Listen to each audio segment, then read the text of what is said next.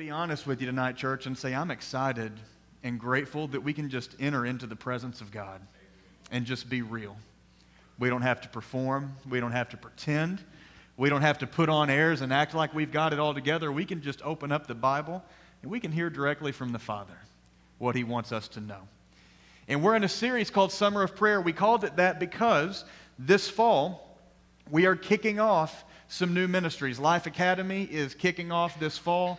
3D Life Recovery is continuing to grow, and we anticipate in the fall that we will see a harvest there. Church attendance usually kicks up in the fall once the days begin to get shorter and people don't have as many extracurricular things going on. And we believe that this fall, God is going to bring more people in and we're going to see some growth. So, what we want to do is we want to be faithful in this time in the summer to learn to pray and to pray effectively. Now, I'm going to ask you a question. And I don't want you to raise your hand. This is rhetorical. This is for you to think about and to ponder. But I think most of us in the room tonight are Christians. I think I know personally everybody in the room tonight. And by the way, I don't want to miss this opportunity. Kip Hurst is with us from Alaska. He's come down here. He is our first Alaskan member of Eastland Life Church. And I guess he got tired of the, the views and the weather in Alaska, so he wanted to come to the most beautiful town on earth, Metropolis, Illinois and make this his home. So, Kip, we're so glad you're here. He has been a blessing. If you're on Slack, that's our group messaging app that the church uses to communicate with one another. If you're on Slack, you've no doubt seen him. He's been a blessing to me because he's been asking me really difficult theological questions that I don't know how to answer. So I've just been sort of pushing him off to, to Dave and to, to Brian and all the smart guys. But truly, it's a, wonder, it's, it's a wonderful thing to have you here. It's a wonderful thing to have you here. And we want to take this series as an opportunity to learn to pray because I believe that in my life, and I believe probably in the life of our church, I think I know most of us here. I don't know if anybody tonight would say, Pastor, my prayer life is strong and it's what it should be. I don't know if any of us can say that tonight. Now, I would imagine that there are varying levels of fervency in prayer. I imagine that some of us have gone through periods of time. I can say this myself that I've had periods of time where my prayer life was it was hot, it was on fire, I was meeting with God, and I've gone through valleys where it seemed cold and distant. Much like a marriage, the relationship has always been there, but the communication is not always there. Find a failing marriage, and no doubt behind the money issues, behind the job issues, behind the busyness issues, the core of a failing marriage will be a failure to properly communicate with one another. Almost every time. And in the Christian life, find me a Christian who is continually struggling continually struggling to hear from God, continually struggling to live the Christian life successfully, continually struggling to feel as if God is using them and moving in their life, show me that Christian, and more than likely, I'll show you that that Christian has a prayer life that is minimal at best. For many of us, prayer is a habit that we haven't properly formed. For many of us, prayer is that thing that we know that we should do because the Bible tells us to, but we struggle to do it. And if you're thinking tonight, you know what? Pastor, that's you, that's not me. My prayer life is wonderful. We can only get better by going to God's Word. But I'm going to anticipate that this summer is going to be an opportunity for us to learn to pray. And there's no better place to learn to pray than from God Himself. Amen? We're going to go to the book of Luke. We're going to be in Luke chapter 11. And I'm going to throw a curveball at you because we're going to be looking at what is often called the Lord's Prayer or the model prayer, but this is probably not the one that you memorized. How many of you memorized the Lord's Prayer as a kid? Many of us did. Many of us could probably quote it right now. I, I, grew up in Christian school. It was Old Southern Baptist, and it was King James only when I was a kid. And to this day, I still quote it Our Father who art in heaven, hallowed be thy name. Thy kingdom come, thy will be done on earth as it is in heaven. Give us this day our daily bread, and forgive us our trespasses as those who trespass against us. Lead us not into temptation, but deliver us from evil. For thine is the kingdom, and the power, and the glory forever. Amen. That's in Matthew chapter 6. What we see tonight is not that exact prayer, but it almost completely mirrors that one. It's a little bit shorter, it's a little bit more succinct. And I chose that because I tend to not be succinct. So maybe this will help me. Probably not. Actually, I chose it because I want you to see how this opens up in Luke chapter 11. This is a different instance from where Jesus prays the model prayer in Matthew chapter 6. We're going to be in Luke chapter 11. We're only going to read one and a half verses tonight, and we're going to dig into them deep.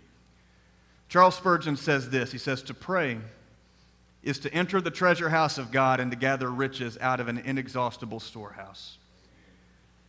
It's to enter the treasure house of God and to gather riches out of an inexhaustible storehouse. There's two words I want to teach you tonight about prayer. Our goal for this series is this that we'll go slow, we'll be deliberate, we'll dig deep, and instead of trying to bite this thing off at once and eat the elephant all at one time, we're going to go slow, we're going to be deliberate, and we're going to begin to add in what the Bible says to our prayer life. You with me? We're not going to try to transform it all in one night. So there's two things I want us to learn tonight as we go into Luke chapter 11. Two words are this. Number one is intimacy. Number two is awe. Intimacy and awe, A W E. These are two elements tonight that Jesus is going to introduce that should characterize how we pray. It's the way Jesus prayed, and it's how he taught us to pray. So let's see what he says. He says in Luke 11, it happened that while Jesus was praying in a certain place, it doesn't tell us where he was praying, but he was praying in a certain place, and when he had finished, one of his disciples said to him, Lord, teach us to pray, just as John, this is referring to John the Baptist, also taught his disciples to pray.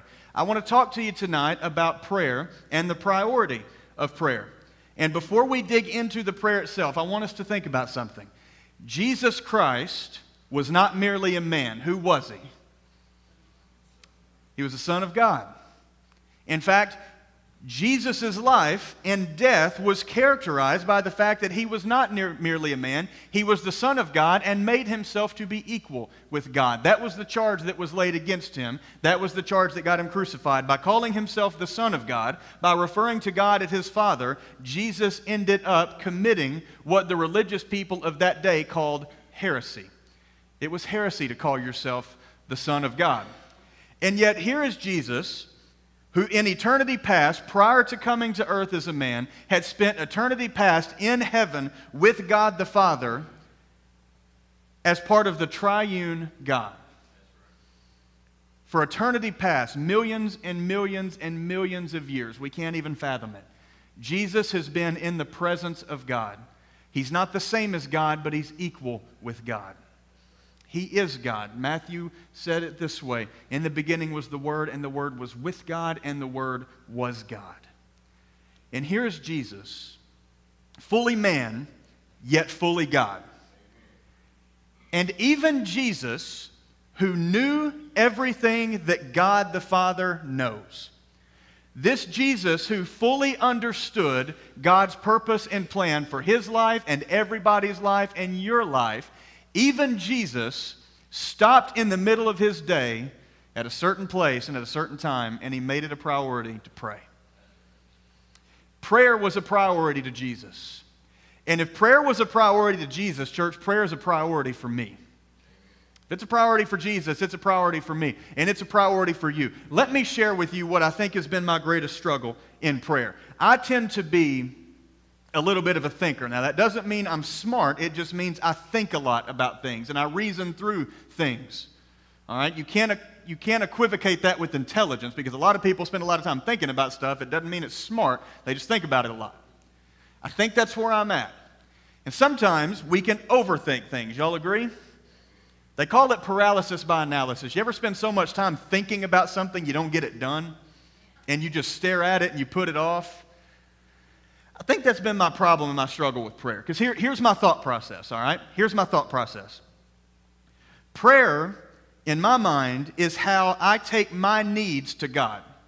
And I ask God for what I need, and I tell God what I'd like for Him to do, and I share with God my problems, and then God responds. And Diane, you're already laughing at me because you're like, man, this dude has it all wrong. And you're right. That's been my struggle. So my mind is kind of going to this place. Okay, God is all knowing and He's all powerful. We agree?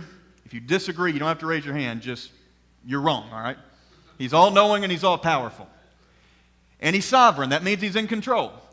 So nothing that happens happens outside the will of God, outside the sovereign will of God. Doesn't mean that everything that happens is good. Doesn't mean that God approves of everything that happens. It merely means this every molecule in the universe is governed actively by the power of God. So my mind thinks of it this way Kip, if prayer is my way of reminding God what I'm dealing with, and getting answers from God about what I should do, and maybe even convincing God to do what I'd like for Him to do, it doesn't make any sense to pray because God has already decided what He's going to do anyway. And what good does it do me or God to take up His time and my time by going in and telling Him what He already knows and asking Him to do what He's already decided to do or not to do? It seems silly, it's illogical. And I know y'all are looking at me thinking, man, you're a heretic. I'm just being honest. Prayer has been my struggle because I have intimately known in my mind I cannot change God's mind. I can't make him do what I want him to do. I can't convince him to change his mind. Yet I've struggled because the Bible clearly tells me pray. So even though it doesn't make sense to me, I'm being disobedient if I don't do it. But we've all been kids at some point. And don't you hate it when your parent tells you to do something and you ask them why and they say, because I said so?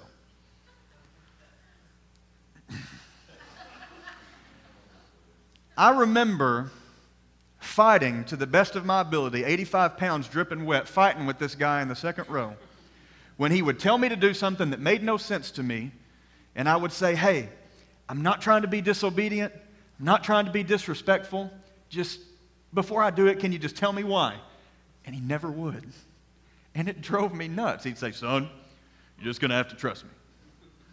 Say, I do trust you, but I would be more happy doing this if you would tell me what it's going to lead to, what the purpose of it is, how this is going to help anything. And I think that whether he knew he was doing it or not, I can't tell if he was just trying to aggravate me or if he was trying to teach me something. He would never give me the satisfaction of explaining it. He would always force my hand to be obedient and then let me figure out the reason later. And I think prayer can be like that sometimes. God could give us all the answers if He wanted to give us all the answers. But as I study through the scripture and I read about prayer and I begin to learn more and more about prayer, and I think back to those times in my life where prayer was most effective and most fervent and most important, what I realize is that prayer never changed God, but it always changed me. It always changed me. You see, Jesus knew everything he needed to know. Jesus had every resource he needed. Jesus had a perfect relationship with God the Father. And yet, Jesus, knowing everything, knowing what God's will was, still made it a priority to pray. So that's where I want to start tonight that prayer is a priority. If it was a priority for Jesus, it's a priority for me. But we learn in this scripture when the disciples asked Jesus to pray, or to teach them how to pray, Jesus did not correct them by telling them what we usually tell our kids when it comes to prayer. You see, we think of prayer not as a skill, but as a habit. We think of prayer not as a skill, but as a discipline. We explain it to our kids something like this Hey, honey, it doesn't really matter what you say, just talk to God. Just talk to Him. Just say, Dear God, and you just pray whatever is on your mind. And those of you that have had kids in your home know that when you open the door wide open like that, they're going to pray some weird stuff. They're going to pray some weird stuff.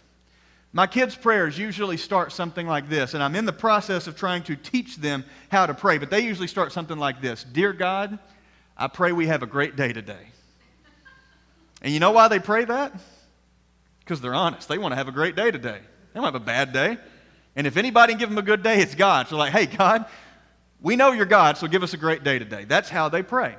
Now, of course, we don't condemn our children for praying that way. We want to normalize talking to God because that's truly what prayer is at a base level, but there's more to it than that. You see, when the disciples asked Jesus, Hey, Jesus, teach us to pray, we've seen John the Baptist's disciples, his followers, they know how to pray. We see in Scripture that they not only prayed often, but they fasted often. It was something that they had worked on, it was something that they had really focused on. They said, Jesus, teach us to do that like you do it, like John does it, like his disciples do it. And Jesus didn't correct them by saying, Oh, you know what, guys, as long as you're praying, it doesn't really matter what you say. It doesn't really matter how you say it. It doesn't really matter how you approach God. All that matters is that you're disciplined and that you do it and that you're obedient. Jesus seemed to imply with his answer that there is a skill in praying. There is a way to pray, and there are ways not to pray. There are ways to worship, and there are ways not to worship. You see, I pray tonight that in this church building, you feel free tonight. I pray that you don't feel restricted by tradition, that you don't feel restricted by the judgment of others, that you don't feel restricted by the systems that we have in place. We pray that as you approach the throne of Jesus tonight, that you feel free. But the truth is, as we feel free, it's also important to recognize that Jesus has a certain way of doing things. And Jesus wants us to know them and he wants us to follow them because when we follow them, when we develop these disciplines into skills the way Jesus wants it done, the outcome is better. See, Jesus wants the best for us. And when we pray self centered prayers that are all about Pastor Blake getting what I want and getting my questions answered and getting my will made known to God so that maybe I can change his mind, I think what he's telling me in Luke 11 is hey, there's a way to pray, and that's not it. And if you feel like your prayers don't go further than the ceiling, if you feel like your prayer life has been inconsistent and not powerful and not effective, perhaps it's something that we shouldn't quit or feel guilty about. It's something that we should be honest about and work on. It's a skill that we should develop. Church, when we come together, we don't worship or pray or preach to impress others. But when I bring the Word of God, I do it so that you can understand it and apply it. But truly, I try to do it with excellence because He deserves that. And when we pray, we should try to pray the way God wants us to pray because we are obedient to Him. Prayer is a skill. Prayer is a skill. He says in verse 2, He said to them, when you pray, say. And he's going to tell him a model of what to say. But I want to focus on this for a second. Prayer is a priority, prayer is a skill, but church, prayer is also an assumption. Prayer is assumption. Jesus assumed that we would pray. He assumed that his disciples would pray. You see, Jesus did not assume that a church like ours would have a certain small group of people that we called the prayer warriors or the prayer team. You with me?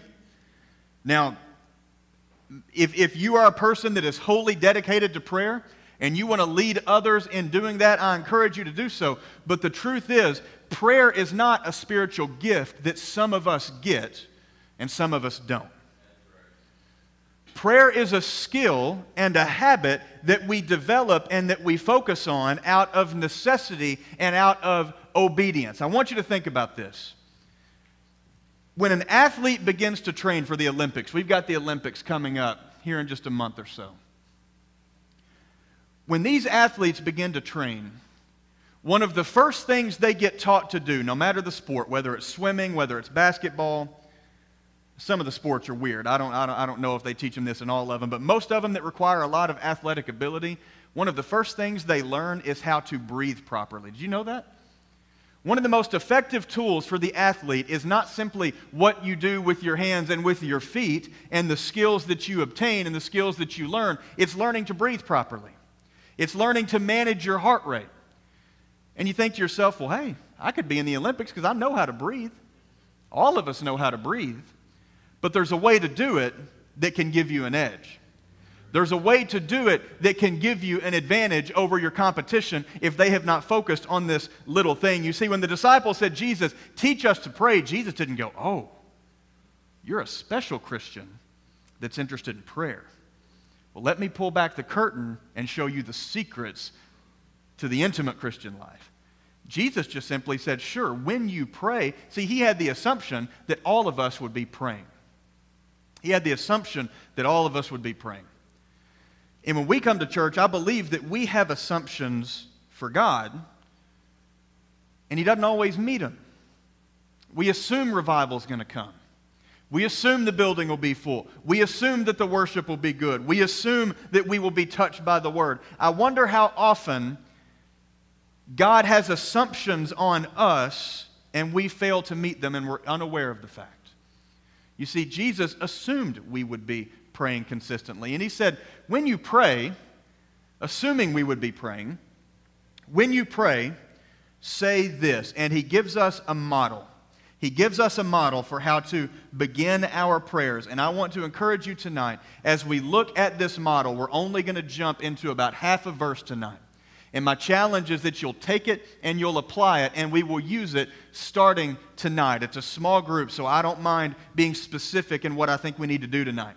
He says, When you pray, say this. And I don't think he means that we have to quote it. I don't think he means that every time we pray, we should repeat this prayer. But I think he's giving, he's giving us a framework, he's giving us a foundation for what our prayers should sound like, how we build them, how we approach God.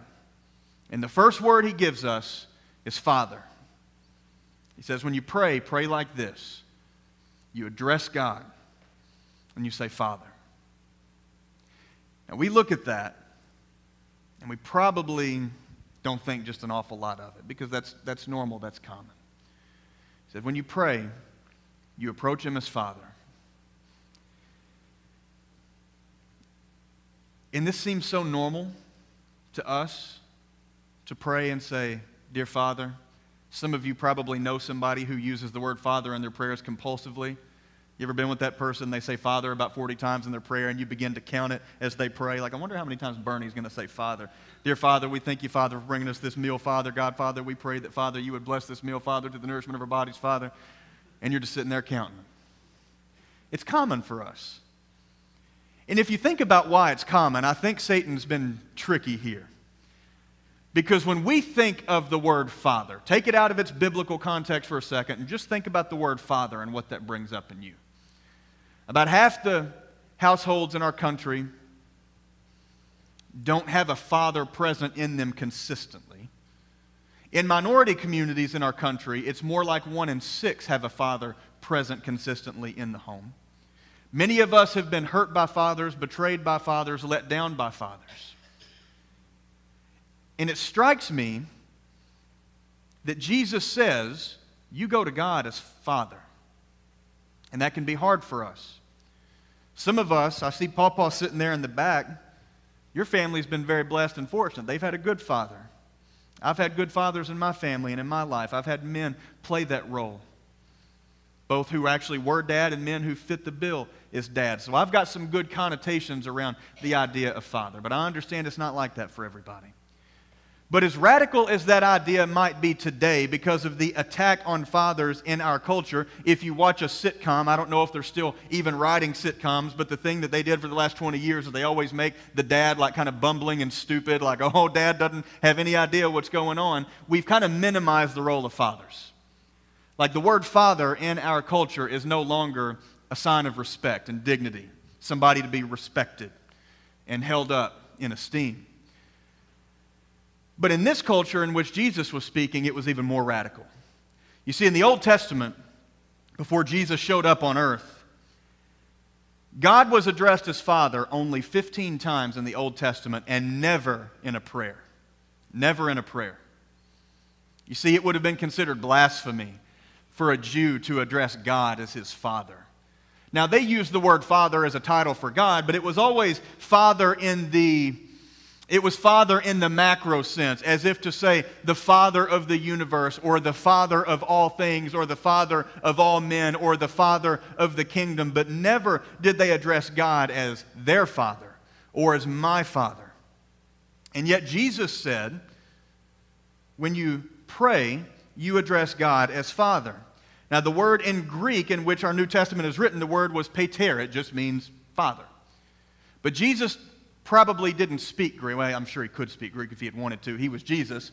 But Jesus' common language that he used every day was Aramaic. That was the language that he spoke in. And when Jesus addressed God as Father, we see it over and over in the Gospels. Jesus addressed God as Abba. The word was Abba. And it means father, but more specifically, it meant father in the sense that a child addresses their dad. You could translate the word Abba into dad or even daddy. You see, 15 times in the Old Testament, God was acknowledged as Father, yet in the New Testament, over 100 times when Jesus shows up onto the scene, God is referred to as Father, using this intimate title of Dad or Daddy. And the question is, what changed when Jesus showed up? Because, church, if, if we don't know who we're talking to, then prayer is not going to be that effective. Here's what I think changed, and I don't want to miss this. In 1 John chapter 3, verse 1, it says, See how great a love the Father has given us that we would be called children of God. In John chapter 1, verse 12, John says it this way that he, speaking of God the Father, gave them the right to be called sons and daughters of God. You see, when Jesus showed up onto the scene, Jesus referred to himself as the Son of Man. He was also referred to as the firstborn among many children. The idea is that Jesus was truly the Son of God, and when he died in your place and he rose in your place, and you give your life to follow him, his righteousness and all the benefits of his sonship roll to you. And when you receive Jesus as your Savior, you are now called a son or a daughter of God, just like Jesus is. And that's a big deal. Because in the Old Testament, the Jews wouldn't even speak God's name, much less call him daddy. It would have been considered heresy. It would have been considered disrespectful. But here, Jesus is saying, hey, when you address God in prayer, start it out like you're talking to your dad. Just address him as your dad. And the word is Abba. And, church, I don't want to miss this because this can truly transform your prayer life.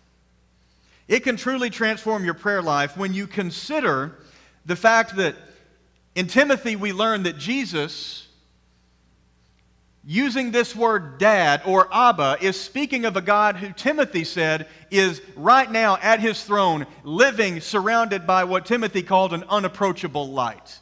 He is an unapproachable light. It is so bright you can't approach it. If you tried to approach it as a human right now, if you somehow were able to get into heaven and gain access to the throne room, the light of God's glory would blind us and destroy us if we could see it. In fact, this light is so bright and God is so unapproachable that we learn in Revelation that right now, and for all of eternity, this throne is going to be surrounded by angels who cannot even look upon him. They have to cover their face and they have to cover their feet. And for all of eternity, millions of angels surround the throne singing, Holy, holy, holy is the Lord God Almighty who was and is and is to come. And we learn in Revelation that as this is happening, there's this blinding light. There's angels singing of his glory. Even the angels can't look upon him.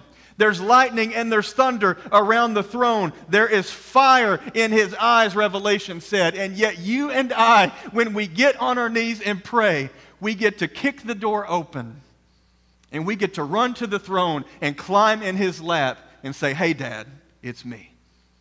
I want to talk to you. That's what we get to do.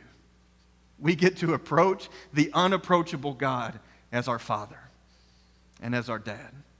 You see, prayer is going to be ineffective if it's not intimate. Jesus was teaching us that prayer is meant to be intimate. It is meant to be intimate. But there's something about intimacy that we can get used to. I've got an 11 year old daughter. Charlie is on a plane right now. I think she is. I hope she, I hope she is, or I'm going to be getting a disappointed phone call from my wife as soon as I leave here tonight. My daughter's 11 years old.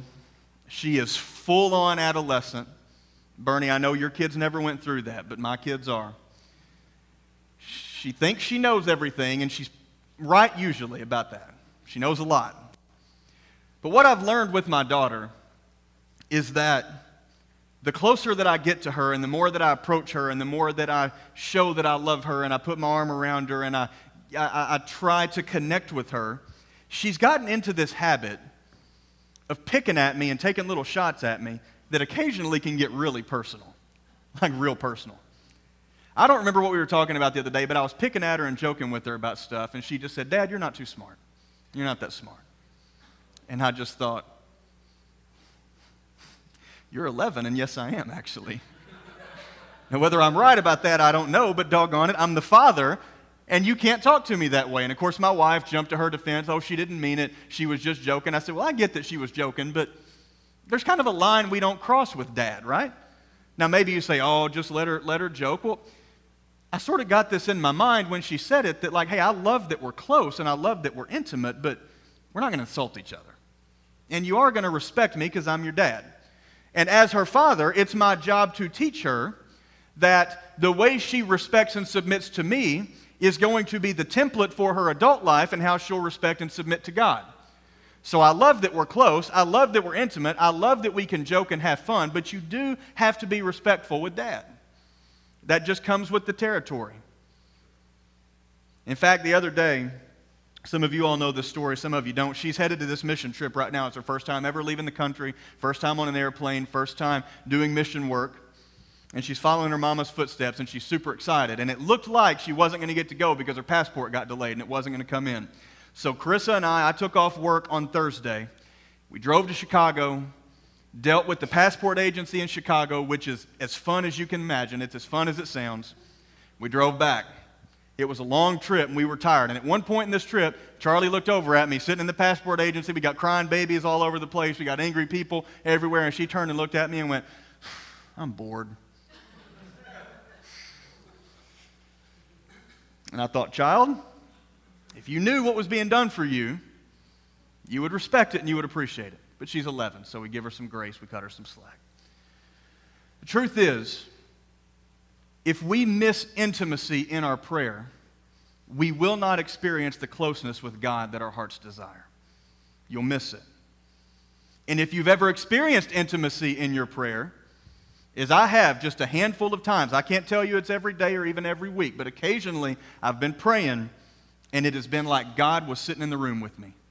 I couldn't see him, but in my heart, like we were, we were connected. It's like I was hearing from him, and it was unbelievable. And I long for those times, and I seek after those times. But it's also important to recognize that as we approach God with intimacy as our dad, we cannot lose sight of the fact that He is the God of the universe.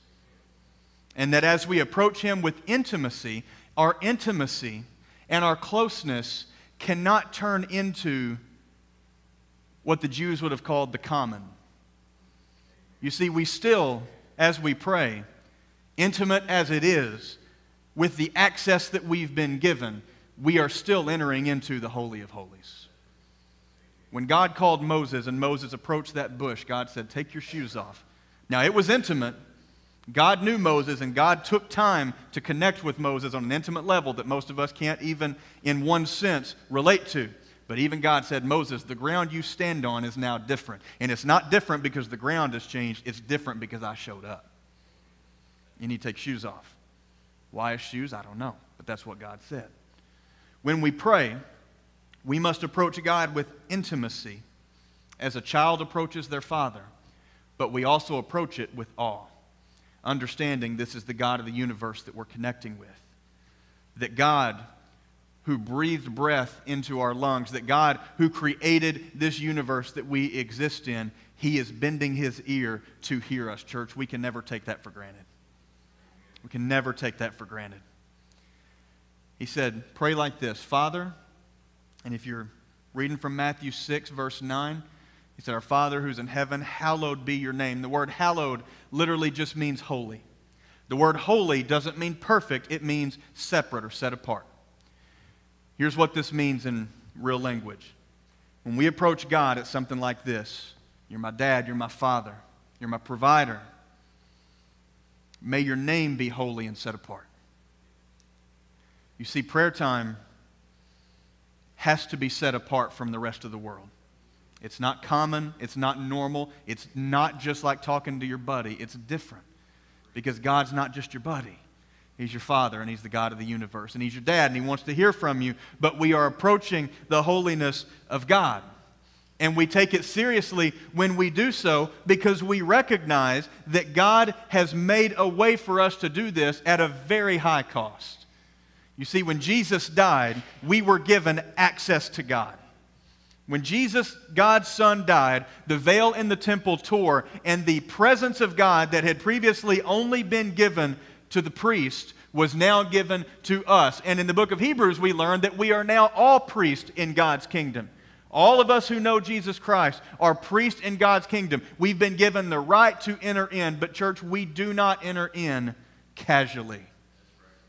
We enter in intimately and gratefully and humbly, but it's not casual. It's not casual.